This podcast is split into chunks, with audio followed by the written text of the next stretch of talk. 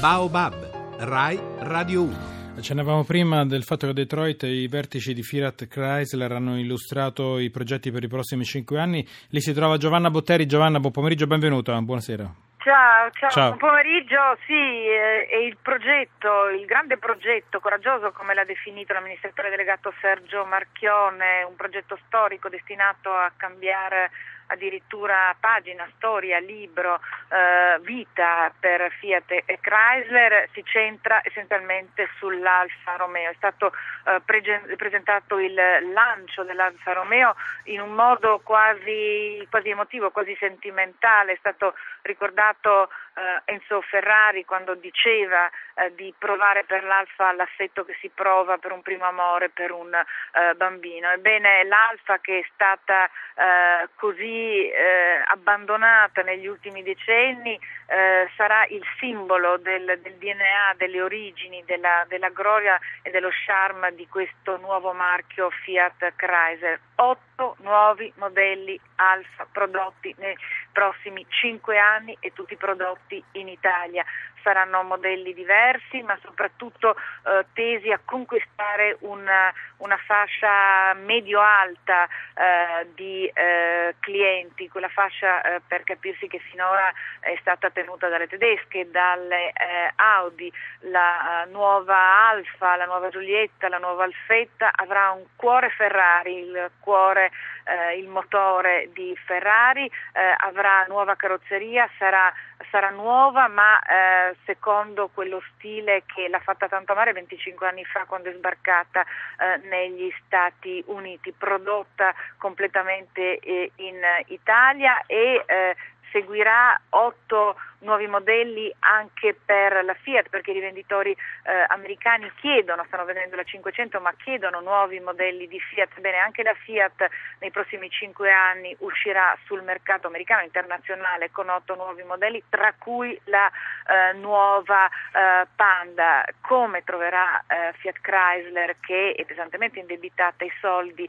per questi nuovi finanziamenti? Bene, eh, Marchione ha detto chiaro e tondo che la Ferrari non si vende, anzi la Ferrari continuerà a fare solo eh, 7.000 macchine nonostante le richieste proprio per mantenere l'esclusività eh, del suo brand. Si punta molto eh, sulla eh, Jeep, vi do un po' di numeri, eh, per il 2018 Fiat Chrysler pensa di vendere quasi 2 milioni di Jeep, un incremento del 160% rispetto al 2013. Eh, ancora una cosa, il rapporto con i sindacati, perché poi il salvataggio di Chrysler eh, è passato attraverso anche il, il lavoro e anche i soldi dei sindacati, eh, è completamente diverso rispetto a quello che c'è. Non c'è la FIOM da quella parte dell'oceano. Allora, la FIOM non c'è, credo sia tutta a Rimini e Sì. non è stata invitata. Eh, ci sono CISL e WIL che in qualche modo vedono nel, nel piano che oggi Marchione ha presentato la quadratura del cerchio, vedono in qualche modo mantenuti gli impegni che eh, Fiat chiese eh, quando a Mirafiori fu firmato l'accordo perché con questo piano quinquennale di Fiat è garantita l'occupazione in Italia e il rientro al lavoro pieno di tutti gli operai in cassa integrazione.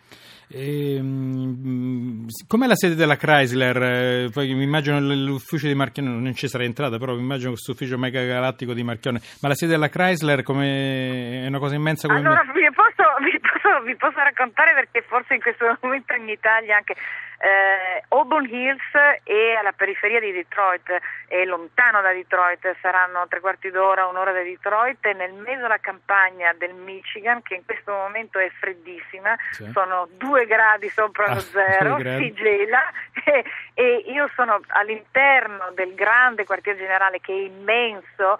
Eh, il telefonino non prende, quindi adesso sono in mezzo alla campagna e devo dire che mentre vi parlo ho visto passare un coyote. Qui siamo al quartier generale, esatto. non so se sia simbolico, comunque è passato. Però è bello. Ce lo saluti allora Giovanna Botteri, grazie, salutaci il coyote. Volevo dirti che tra l'altro il governo ha messo alla- all'asta alcune Maserati comprate dal Ministero della Difesa negli anni passati, però su eBay non sono arrivate offerte per due Maserati, una costa 23.000 euro, l'altra 96.000 euro, non so se hai so- io non ce l'ho, comunque insomma, per me rimangono No, lì. esatto, non contate su di me, adesso posso sentire il coyote. Se Va volete. bene, allora date saluto a Billy il Coyote. Grazie a Giovanna Botteri, buon lavoro, grazie.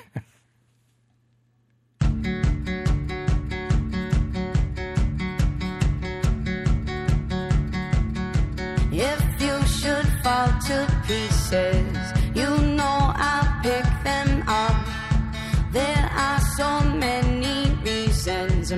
gonna get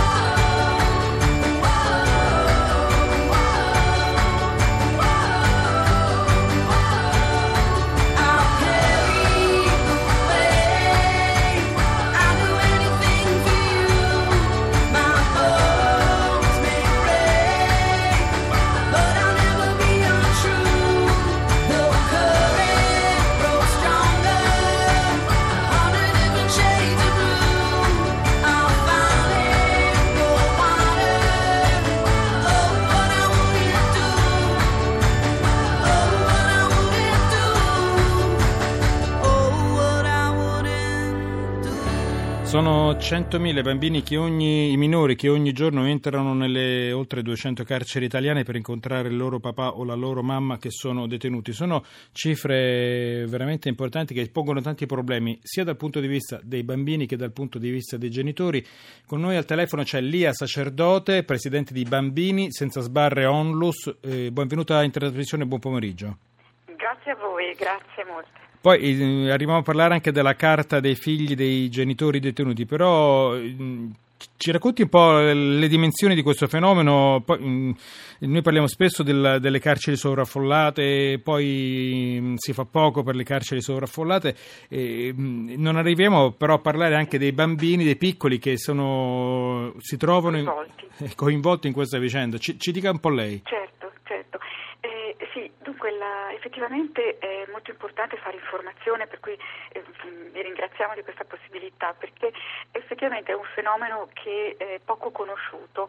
Eh, nessuno pensa che quando una persona è detenuta poi ha l'interruzione insomma, delle relazioni familiari mm, e magari eh, lo si pensa, ma non si pensa che vengono coinvolti così tanti bambini. In realtà eh, i figli dei genitori detenuti vivono questa esperienza difficile di eh, eh, mantenere la, cioè di, per mantenere la relazione di entrare in carcere regolarmente per avere colloquio. Il colloquio con il genitore è l'unica possibilità che questi bambini hanno per mantenere la relazione affettiva ed è una relazione che per i bambini è importante. Ehm, questa è una delle informazioni che noi eh, cerchiamo di fare, perché mh, normalmente si pensa che i bambini è meglio che non entrino in carcere e, e quindi aspettino poi che il genitore quando uscirà ecco, il rapporto verrà ripreso. In realtà questo crea un grosso danno, i bambini eh, hanno bisogno di questa relazione. Ecco, loro... guardi, bambini, lei dice giustamente, i bambini hanno bisogno di questa relazione, hanno bisogno anche della fisicità, di abbracciare, di baciare. Poi, eh, poi si trovano magari eh, in queste celle dove sono, c'è sovraffollamento. Io ricordo sempre che il, eh, l'ex giudice imposimato qui ci ha detto eh, guardate che il sovraffollamento non è solo che si sta tanti insieme, perché poi magari c'è un solo bagno in una cella dove ci sono 10 persone e quello che accade nel bagno lo vedono, lo sanno tutti. Immagino il bambino che vede, sa tutto quello che accade nella cella dove è andato a trovare il genitore. No, ecco, dobbiamo pensare che il bambino non va a trovare il genitore nella cella, ecco, eh, il bambino incontra il genitore in, eh, nelle sale colloqui, ci sono proprio dei, eh, degli spazi deputati a questo e quindi il bambino conosce del carcere solamente una piccola parte e eh, questo è importante perché eh, diciamo, mh, mm, certo il carcere se eh, fosse visibile, visitabile da un bambino eh, sarebbe diverso, ecco, sarebbe meglio ovviamente, perché noi diciamo sempre che lo sguardo dei bambini può trasformare il carcere, ecco, e non è una frase retorica, effettivamente eh, i bambini che entrano in carcere e che non sono più invisibili, ma eh, noi cerchiamo di renderli visibili, ecco che immediatamente eh, fanno sì che il carcere si adegui e quindi si attrezzi per accoglierli. E ci, ci dice una cosa in più appunto sulla carta dei figli dei genitori detenuti? Sì, ecco, questa carta è eh, un risultato importante diciamo, del lavoro. Eh, firmata anche dal Ministero di Giustizia? Sì, è stato firmato il 21 marzo dal Ministro Orlando, dal Garante dell'Infanzia e dell'Adolescenza, Garante Nazionale.